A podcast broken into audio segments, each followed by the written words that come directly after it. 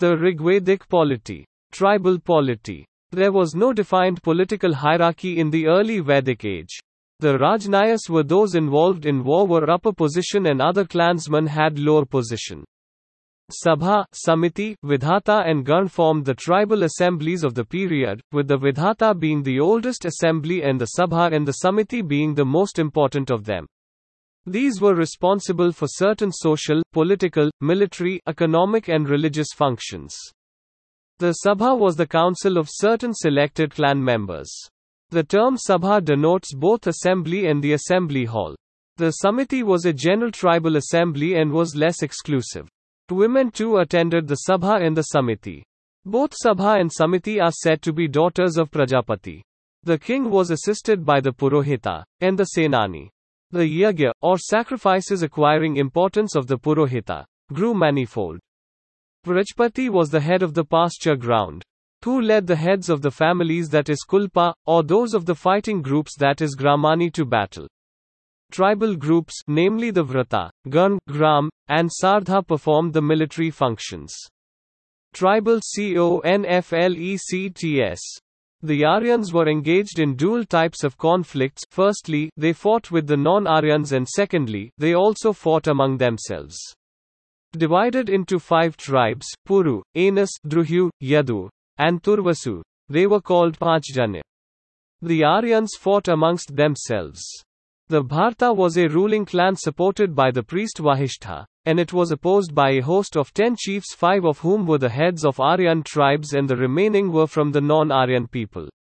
The group was led by priest Vishwamitra resulted in the battle of ten kings fought on the river Parushni the modern Ravi.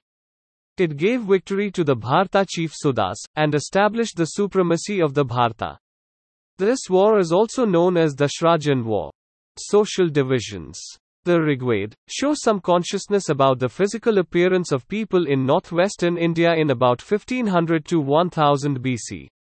Varna was the term used for color, and it seems that the Aryan language speakers were fair and the indigenous inhabitants were dark in complexion. The factor which contributed to the creation of social divisions was the conquest of the indigenous inhabitants by the Aryans. The Dasa and the Dasyus, who were treated as slaves along with the Shudras. The Rigved mentions the Arya, Varna, and the Dasa Varna. The Purusha Sukt, hymn in the 10th mandal of the Rigved, attest to the existence of sharp social divisions.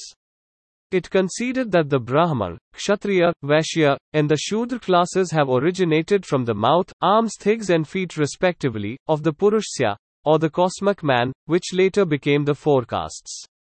The positions of women. The status of women in the early Vedic society was complex enough. Their participation in the productive process in confirmed form the usage of the term duhitri, as well as from their involvement in activities such as weaving.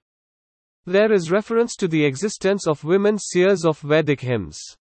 Child marriage was unknown. Society was patriarchal, so evident from the prayers made for sons and not for daughters. Most of the deities were also male, thus attesting to the gender bias. Women could not occupy the highest positions as well. The non Aryans. The non Aryans were generally referred to as follow. Avata, not obeying the ordinances of the gods. Ajay, who performs no sacrifices. Mridravacha, whose speech is indistinct. Anus, flat nosed. Devapiyu, anti Vedic gods.